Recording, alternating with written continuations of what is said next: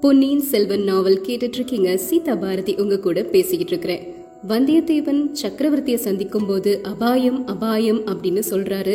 தான் சொல்ல வந்த விஷயத்த எப்படியாவது சக்கரவர்த்தி கிட்ட கொண்டு போய் சேர்த்திடணும் அப்படின்னு அவர் பயன்படுத்திய ஒரு யுக்தி அது. ஆனா அந்த யுக்தியே அவருக்கு எதிராக திரும்பிருச்சு. அவர் அபாயம் அப்படின்னு சொன்னது உள்ள வந்துட்டு இருந்த சின்ன பழுவேட்டரையருடைய காதுல கேட்டுருச்சு. அதனால எல்லா புலவர்களும் உட்கார்ந்துருக்கும் போதும் வந்தியத்தேவனை அப்படியே கண் காணிச்சுக்கிட்டே இருந்தாரு சின்ன பழுவேட்டரையர்.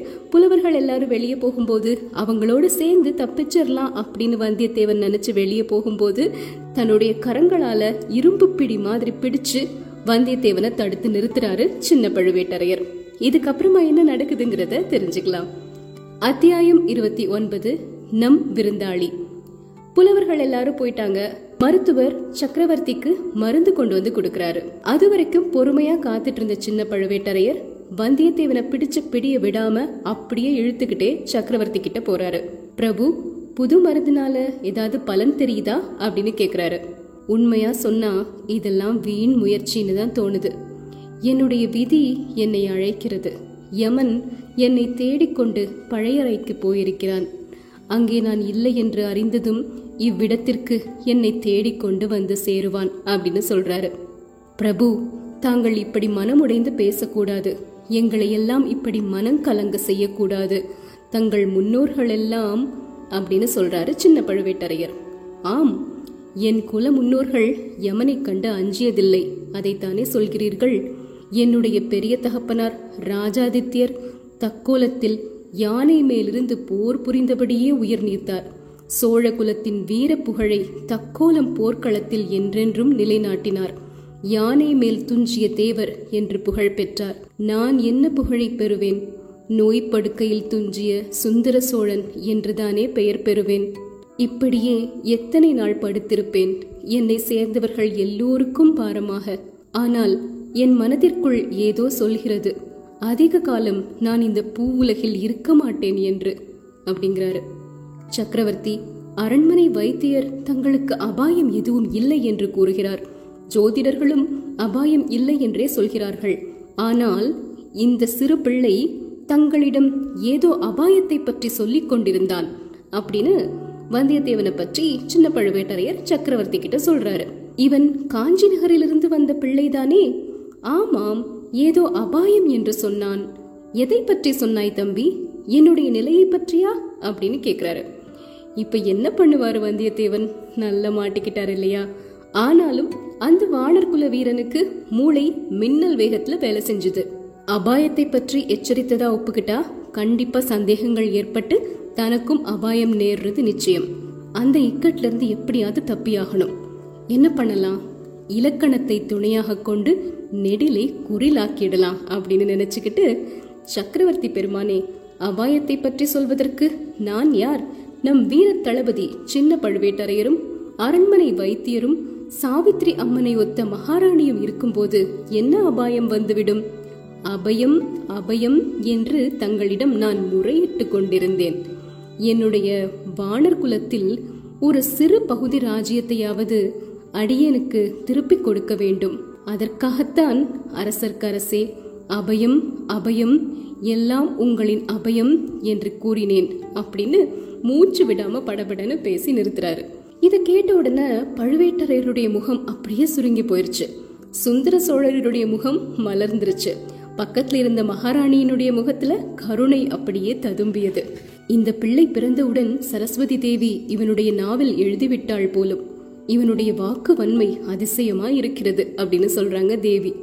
இதுதான் சமயம் அப்படின்னு வந்தியத்தேவன், தாயே, தாங்கள் எனக்காக பரிந்து ஒரு வார்த்தை சொல்ல வேண்டும். நான் ஆதரவற்றவன். என்னுடைய வேண்டுகோளை நானேதான் வெளியிட்டாக வேண்டும். எனக்கு எங்கள் பூர்வீக அரசில் ஒரு 10 கிராமத்தையாவது திரும்ப கொடுத்தாலும் போதும், மிகவும் திருப்தி அடைவேன் அப்படின்னு அந்த சமயத்துக்கு ஏற்ற மாதிரி சாதுரியமா பேசி நல்ல சிறப்பா சமாளிச்சிட்டாரு வந்தியத்தேவன். இதெல்லாம் கேட்ட உடனே சுந்தர சோழருக்கு மகிழ்ச்சியா இருந்தது. சின்ன பழுவேட்டரையரை பார்த்து, தம்பி, இந்த இளைஞனை எனக்கு ரொம்ப பிடித்திருக்கிறது. தேவியின் முகத்தை பார்த்தால் இவனை 3வது பிள்ளையாக ஸ்வீகாரம் எடுத்துக்கொண்டு விடலாமா என்று யோசிப்பதாக தெரிகிறது. இவனுடைய கோரிக்கையை நிறைவேற்றி வைக்கலாம் அல்லவா? அதில் ஒன்றும் கஷ்டமிராதே, உங்கள் அபிப்பிராயம் என்ன அப்படின்னு கேட்கிறாரு. இதில் அடியனுடைய அபிப்பிராயத்துக்கு இடம் என்ன இருக்கிறது? இளவரசர் ஆதித்த கரிகாலரின் கருத்தை அல்லவா அறிய வேண்டும் அப்படிங்கிறாரு சின்ன பழுவேட்டரையர். சக்கரவர்த்தி இளவரசை கேட்டால் பழுவூர் தேவரை கேட்க வேண்டும் என்று சொல்கிறார். பழுவூர் தேவரோ இளவரசை கேட்க வேண்டும் என்கிறார். இரண்டு பேருக்கும் நடுவில் என் கோரிக்கை அப்படிங்கிறாரு வந்தியத்தேவன். பிள்ளாய், நீ கவலைப்படாதே, இரண்டு பேரையும் சேர்த்து வைத்துக்கொண்டே கேட்டுவிடலாம் அப்படிங்கிறாரு சக்கரவர்த்தி. அப்புறம் சின்ன பழுவேட்டரையரை பார்த்து, தளபதி, இளவரசனிடமிருந்து இந்த பிள்ளை ஓலை கொண்டு வந்தான்.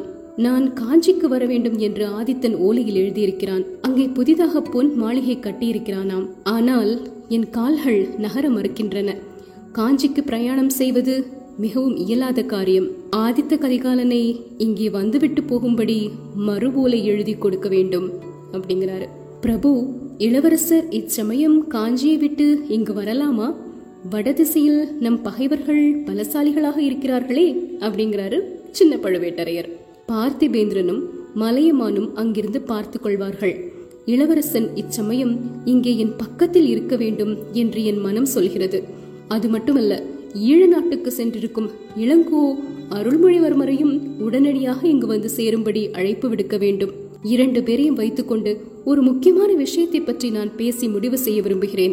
உத்தரவு பிரபு.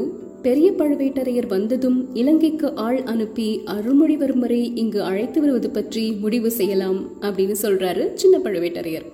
சரி, பெரிய பழுவேட்டரையர் எப்பொழுது திரும்புகிறார் அப்படின்னு கேட்கிறாரு சக்கரவர்த்தி. இன்று இரவு கட்டாயம் வந்து விடுவார். சரி சரி, காஞ்சிக்கு நாளைய தினம் ஓலை எழுதி அனுப்பலாம். இந்த பிள்ளையிடமே அந்த ஓலையையும் கொடுத்து அனுப்பலாம் அல்லவா அப்படிங்கிறாரு சக்கரவர்த்தி. இந்த சிறுவன் காஞ்சியிலிருந்து ஒரே மூச்சில் வந்திருக்கிறான். சில நாள் இவன் இங்கேயே தங்கி இளைப்பாரி விட்டு போகட்டும். வேறு ஆளிடம் ஓலையை கொடுத்து அனுப்பலாம் அப்படிங்கிறாரு சின்ன பழுவேட்டரையர். என்ன காரணம்னா, அவருக்கு வந்தியத்தேவன் மேல இன்னும் முழுசா நம்பிக்கை வரல. அதனால இங்கிருந்து விட்டுறக்கூடாது அப்படின்னு நினைக்கிறாரு. உடனே மகாராணி அவரை பார்த்து, தளபதி, இந்த பிள்ளை நம் விருந்தாளி. இவனுக்கு வேண்டிய வசதிகளை செய்து கொடுங்கள். சக்கரவர்த்திக்கு மட்டும் உடம்பு சரியாயிருந்தால் இவனை தமது அரண்மனையிலேயே இருக்க சொல்லி இருக்கலாம் அப்படிங்கிறாங்க. உடனே சின்ன பழுவேட்டரையர், நான் கவனித்துக் கொள்கிறேன் தாயே, தங்களுக்கு அந்த கவலை வேண்டாம், நன்றாக கவனித்துக் கொள்கிறேன் அப்படிங்கிறாரு. அப்படி சொல்லும்போது அவரை அறியாமலே அவருடைய ஒரு கை மீசையை தொட்டு முறுக்குச்சு. அப்போ அவர் எப்படி கவனிக்க போறாரு, என்ன பண்ண போறாருன்னு தெரியல. அடுத்த அத்தியாயத்தில் என்ன நடக்குது அப்படிங்கிறத இப்போ தெரிஞ்சுக்கலாம். அத்தியாயம் 30, சித்திர மண்டபம். சின்ன பழுவேட்டரையர் வந்தியத்தேவனை ஆஸ்தான மண்டபத்துக்கு கூட்டிட்டு போறாரு. சக்கரவர்த்தி கிட்ட அவன் என்ன சொல்லியிருப்பான் அப்படின்னு யோசிச்சு யோசிச்சு அவருக்கு ரொம்ப குழப்பமாவே இருக்குது. அவன் கூறிய அந்த பதில் அவ்வளவு திருப்திகரமா இல்ல. சக்கரவர்த்தியை போய் தனியா பாக்குறதுக்கு அனுமதி அளித்தது ஒருவேளை தவறோ அப்படின்னு தோணுது. ஆதித்த கரிகாலன் கிட்ட இருந்து வந்ததுனால கண்டிப்பா இவனை பத்தி சந்தேகிக்கணும். ஆனா பெரிய பழுவேட்டரையர் முத்திரை மோதிரத்தை கொடுத்து அனுப்பியிருக்கிறாரே, சந்தேகிக்கிறதுக்கு இடமே இல்லை. ஆஹா, இந்த மாதிரி காரியங்கள்ல பெரியவருக்கு வேறொருத்தர் ஜாகிரதை சொல்லித்தர வேண்டுமா என்ன? ஆனாலும் திடீர்னு மண்டபத்துக்குள்ள போகும்போது அந்த வாலிபன் தயங்கி நின்று பயந்தவன் மாதிரி விழிச்சுக்கிட்டு இருந்தது இப்பவும் எனக்கு நினைவுக்கு வருது. அபாயம் அபாயம் அப்படின்னு அவன் சொன்னது நல்ல காதுல விழுந்துச்சு. அபயம் அப்படின்னு சொல்லியிருந்தா அது எப்படி காதுல அபாயம் அப்படின்னு விழும்? சாத்தியமே இல்லை. எல்லாத்துக்கும் இவனை உடனே திருப்பி அனுப்பாம இங்க வச்சிருக்கிறது தான் நல்லது. அன்னை வந்ததுக்கு அப்புறமா இவனை பத்தி நல்லா தெரிஞ்சுக்கிட்டு அதுக்கப்புறம் என்ன செய்யணுமோ செய்யலாம் அப்படின்னு யோசிக்கிறாரு. அப்படியே ஆஸ்தான மண்டபத்துக்கு கூட்டிட்டு வந்துட்டாரு இல்லையா? ஆஸ்தான மண்டபத்துக்கு வந்த உடனே வந்தியத்தேவன் எல்லா பக்கத்தையும் ஆவலோட பார்க்க தொடங்குறாரு. சின்ன பழுவேட்டரையர்கிட்ட முதல் ஓலையை எடுத்து கொடுத்தாரு இல்லையா, அந்த இடத்துல நல்லா ஒத்து பார்த்துட்டே இருக்கிறாரு. தப்பி தவறி இன்னொரு ஓலை, அந்த முக்கியமான ஓலை இங்க கிடக்குதா அப்படின்னு பாக்குறாரு. அதை மட்டும் கண்டுபிடிக்க முடியலன்னா என்ன மாதிரிப்பட்ட மூடன் இந்த உலகத்துல யாருமே இருக்க முடியாது. உலகமே புகழக்கூடிய சோழ குலத்து அரசிளம் குமாரியை பார்க்க முடியாமலே போயிடும். ஆதித்த கரிகாலர் கொடுத்த பணியில சரி பாதைய செய்ய முடியாம போயிடும் அப்படின்னு யோசிக்கிறாரு. உடனே சின்ன பழுவேட்டரையர் அங்கிருந்து ஒரு காவலரை கூப்பிட்டு, இந்த பிள்ளையை நமது அரண்மனைக்கு அழைத்து கொண்டு போ, விருந்தாளி விடுதியில் வைத்து வேண்டிய வசதிகள் அனைத்தையும் செய்து கொடுத்து பார்த்துக்கொள், நான் வரும் வரையில் நீயும் அங்கேயே இரு அப்படின்னு சொல்லிட்டு போறாரு. வந்தியத்தேவன் அந்த காவலருடன் போறாரு. அந்த சமயத்துல இன்னொருத்தர் தளபதி கிட்ட பயபக்தியோட நெருங்கி வந்து ஒரு ஓலைச்சுருளை நீட்டுறாரு. இங்கிருந்து தரிசன மண்டபத்துக்கு போகும் வழியில் இது கிடந்தது, இப்போது சென்ற அந்த பையனுடைய மடியிலிருந்து விழுந்திருக்க கூடும் அப்படின்னு அவர் சொல்றாரு. தளபதி ரொம்ப ஆர்வத்தோட அதை வாங்கி பிரிச்சு பாக்குறாரு. அவருடைய புருவங்கள் அப்படியே உயர்ந்துருச்சு, அவருடைய முகத்துல கொடூரமான மாறுதல் உண்டாகிருச்சு. ஆஹா, இளைய பிராட்டிக்கு ஆதித்த கரிகாலர் எழுதிய ஓலை. அந்தரங்கமான காரியங்களுக்கு உண்மையான வீரன் ஒருவன், நினைத்த காரியத்தை முடிக்கக்கூடிய தீரன் வேண்டுமென்று கேட்டிருந்தாயல்லவா, அதற்காக இவனை அனுப்பியிருக்கிறேன். இவனை பூரணமாக நம்பி எந்த முக்கியமான காரியத்தையும் ஒப்புவிக்கலாம் அப்படின்னு ஆதித்த கரிகாலர் அவருடைய கைப்பட எழுதியிருக்கிறார். இதில் ஏதோ மர்மம் இருக்கிறது. இந்த ஓலையை பற்றி பெரிய பழுவேட்டரையருக்கு தெரியுமோ என்னவோ, இவன் விஷயத்தில் இன்னும் அதிக ஜாக்கிரதையாக இருக்க வேண்டும் அப்படின்னு சின்ன பழுவேட்டரையர் அவருக்குள்ளேயே சொல்லிக்கிறாரு. அந்த ஓலையை எடுத்துட்டு வந்தாரு இல்லையா, அவரை கூப்பிட்டு காதோடு காது ரகசியமா நிறைய விஷயங்களை சொல்றாரு சின்ன பழுவேட்டரையர். உடனே அவரும் அங்கிருந்து புறப்பட்டு போயிடுறாரு. இப்போ சின்ன பழுவேட்டரையருடைய அந்த விருந்தாளி மாளிகைக்கு நம்ம வந்தியத்தேவன் வந்துட்டாரு. அவருக்கு பயங்கரமான உபசாரங்கள் எல்லாமே நடக்குது. அவரை குளிக்க வச்சு புதிய ஆடைகள் எல்லாத்தையும் அணிந்து கொள்ள கொடுக்குறாங்க. நல்ல ஆடைகளை அணிஞ்சுக்கிறதுல வந்தியத்தேவனுக்கு ரொம்பவே விருப்பம் இல்லையா, அதனால ரொம்ப குதூகலமாயிட்டாரு. காணாமல் போன ஓலையை பற்றி கூட கவலைப்படுறதே இல்லை, எல்லாத்தையும் மறந்துட்டு புது உடை போட்டுட்டு ரொம்ப சந்தோஷமாக அந்த சிற்றுண்டிகள் எல்லாத்தையுமே சாப்பிட ஆரம்பிச்சிட்டாரு. ரொம்ப பசியாக வேற இருந்தது, அதனால எல்லாத்தையும் ஒரு கை பார்த்துட்டாரு. உடனே அங்கிருந்த காவலர் சின்ன பழுவேட்டரையனுடைய ஒரு சித்திர மண்டபம் ஒன்று இருக்குது, அங்கே வந்தியத்தேவனை கூட்டிகிட்டு போகிறாரு. தளபதி வருகிற வரையில் இந்த மண்டபத்தில் உள்ள அபூர்வ சித்திரங்களை பார்த்து கொண்டிருக்கலாம் அப்படின்னு சொல்லிட்டு அவங்க போயிட்டாங்க. அந்த காவலர்கள் 3 பேரும் மண்டபத்துக்கு வெளியே உட்கார்ந்து அரட்டை அடிச்சுக்கிட்டே இருக்கிறாங்களே தவிர அவங்க வந்தியத்தேவனை தனியா விட்டுட்டு கிளம்பி போகவே இல்லை. சோழகுலத்தின் புதிய தலைநகரமான தஞ்சை அந்த நாட்களில் சிற்ப சித்திர கலைகளுக்கு பெயர் பெற்றதா இருந்துச்சு. முக்கியமா சின்ன பழுவேட்டரையர் மாளிகையில இருந்த சித்திர மண்டபம் ரொம்ப பிரசித்தி பெற்றது. அந்த மண்டபத்துக்குள்ள வந்தியத்தேவன் வந்திருக்கிறாரு. சுவர்ல பல அழகிய வண்ணங்கள்ல தீட்டியிருந்த அற்புதமான சித்திரங்களை பார்த்து பார்த்து அவ்வளவு மகிழ்ச்சி அடைகிறாரு. அந்த ஆனந்தத்துல அவரையே மறந்துட்டாரு, வந்த முக்கியமான காரியத்தை கூட மறந்துட்டாரு. சோழ வம்சத்தின் பூர்வீக அரசர்களையும் அவர்களுடைய வாழ்க்கை சம்பவங்களையும் சித்தரிக்கக்கூடிய காட்சிகள் கவனத்தை கவர்ந்து பரவசம் அடைய வச்சிருச்சு.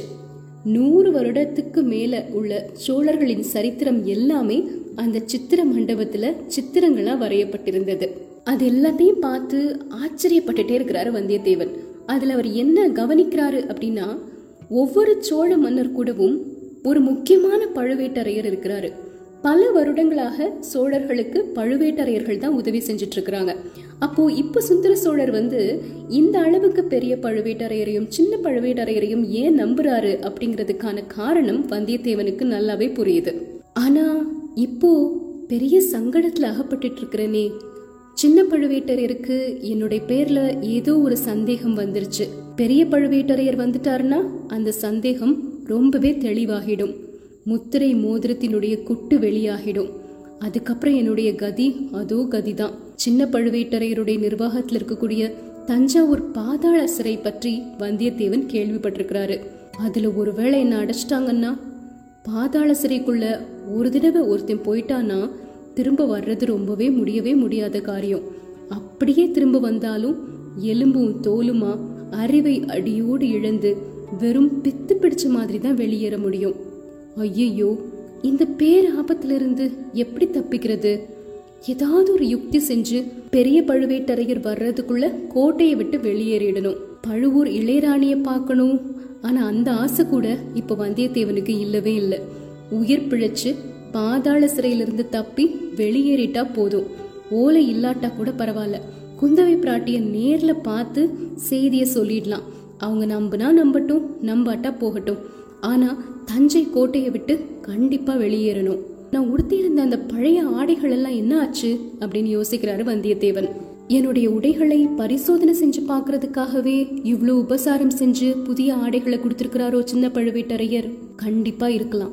குந்தவை தேவியினுடைய ஓலை அவர்கிட்ட தான் ஆகப்பட்டிருக்கணும், சந்தேகமே இல்லை. நான் புலவர்களோட புலவரா திரும்பி போயிடக்கூடாது அப்படின்னு என்னுடைய கையை இரும்பு கை மாதிரி அவர் பிடிச்சார் இல்லையா, அந்த பிடியின் காரணமும் இப்பதான் புரியுது. என்னுடைய காவலுக்கு ஒரு ஆளுக்கு 3 ஆளாய் என் கூட அவர் ஆள் அனுப்பி வச்ச காரணமும் தெரிஞ்சிருச்சு. ஐயோ, கண்டிப்பா இப்போ ஒரு யுக்தி கண்டுபிடிச்சே ஆகணும். என்ன பண்ணலாம், இந்த யுக்திய பண்ணிட வேண்டியதுதான் அப்படின்னு யோசிக்கிறாரு. சித்திர மண்டபத்தின் பலகனி வழியா வெளியே பாக்குறாரு.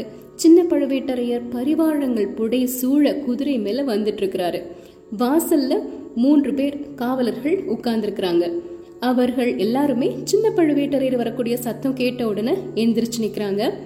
அவங்க கிட்ட வந்து வந்தியத்தேவன், அண்ணன்மார்களே, நான் அணிந்திருந்த ஆடைகள் எங்கே அப்படின்னு கேட்குறாரு. அந்த அழுக்கு துணிகள் இப்போது எதுக்கு? எஜமான் உத்தரவுப்படி புதிய பட்டு உடைகள் உனக்கு கொடுத்துருக்குறோமே அப்படிங்கிறாரு ஒருத்தர். எனக்கு புதிய உடைகள் தேவையில்லை, என்னுடைய பழைய உடைகள் தான் வேண்டும், அவற்றை சீக்கிரம் கொண்டு வாருங்கள் அப்படிங்கிறாரு. அவை சலவைக்கு போயிருக்கின்றன, வந்தவுடனே தருகிறோம். அதெல்லாம் முடியாது, நீங்கள் திருடர்கள், என்னுடைய பழைய உடையில் பணம் வைத்திருந்தேன், அதை திருடிக் கொள்வதற்காகத்தான் எடுத்திருக்கிறீர்கள், உடனே கொண்டு வாருங்கள், இல்லாவிட்டால் அப்படிங்கிறாரு வந்தியத்தேவன். இல்லாவிட்டால் என்ன செய்து விடுவாய் தம்பி? எங்கள் தலையை வெட்டி தஞ்சாவூருக்கு அனுப்பி விடுவாயா? ஆனால் இதுதான் தஞ்சாவூர், ஞாபகம் இருக்கட்டும் அப்படிங்கிறாரு ஒருத்தர். அட, என் துணிகளை உடனே கொண்டு வருகிறாயா இல்லையா அப்படிங்கிறாரு வந்தியத்தேவன் கோபத்தோட. இருந்தால் தானே தம்பி கொண்டு வருவேன். அந்த அழுக்கு துணிகளை வெட்டாற்று முதலைகளுக்கு போட்டுவிட்டோம், முதலை வயிற்றில் போனது திரும்பி வருமா அப்படிங்கிறாரு. திருட்டு பயல்களே, என்னுடன் விளையாடுகிறீர்களா? இதோ உங்கள் எஜமானரிடம் சொல்கிறேன் அப்படின்னு சொல்லி வாசல் படியை தாண்ட தொடங்கிட்டாரு. உடனே அந்த 3 பேர்ல ஒருத்தர் வந்து தடுக்கிறதுக்காக வந்தியத்தேவனுக்கு நெருங்கி வர்றாரு. வந்தியத்தேவன் அவரோட மூக்க நோக்கி பலமா ஒரு குத்து விடுறாரு. அவ்வளவுதான், அந்த ஆள் அப்படியே மல்லாந்து கீழே விழுந்துட்டாரு. அவருடைய மூக்குல இருந்து அப்படியே ரத்தம் சொட்ட ஆரம்பிச்சிருச்சு. உடனே இன்னொருத்தர் வந்து வந்தியத்தேவனோட மல்யுத்தம் செய்யறதுக்காக 2 கைகளையும் முன்னாடி நீட்டிட்டு வர்றாரு. நீட்டிய கைகளை அப்படியே பிடிச்சு அவரோட காலை வச்சு எதிரில் வந்தவருடைய காலை நல்ல ஒரு முறுக்கு முறுக்கிடுறாரு. அவ்வளவுதான், அந்த மனிதன் அம்மாடி அப்படின்னு அலறிட்டு கீழே விழுந்துட்டாரு. 3ஆவது ஆள் நெருங்கி வர்றாரு. 3ஆவது ஆளையும் முழங்கால் வச்சு ஒரு ஒத விடுறாரு. அவரும் அலறிட்டு கீழே விழுந்துட்டாரு. 3 பேரும் திரும்ப எந்திரிச்சு வளைச்சிட்டு அடிக்கிறதுக்காக வர்றாங்க. அதுக்குள்ள மாளிகை வாசல்ல அந்த குதிரை வந்து நின்னுருச்சு. சின்ன பழுவேட்டரையர் வந்துட்டாரு. வந்தியத்தேவன் குரலினுடைய சக்தி எல்லாத்தையும் உபயோகிச்சு திருடர்கள் திருடர்கள் திருடர்கள் அப்படின்னு சத்தம் போட்டுட்டே அவர்கள் மேல பாஞ்சிட்டாரு. 3 பேரும் அவரை பிடிச்சு நிறுத்துறதுக்காக முயற்சி செய்யறாங்க. ஆனாலும் திருட்டு பயல்கள் திருட்டு பயல்கள் அப்படின்னு பெருங்கூச்சல் போட்டுட்டு அவங்க எல்லாரையும் தடுத்துட்டு வந்து நிற்கிறாரு வந்தியத்தேவன். அப்போ சின்ன பழுவேட்டரையர், இங்க என்ன ரகல அப்படின்னு வந்து கேட்கிறாரு. இதுக்கப்புறம் என்ன நடக்குது தெரிஞ்சுக்கலாம்.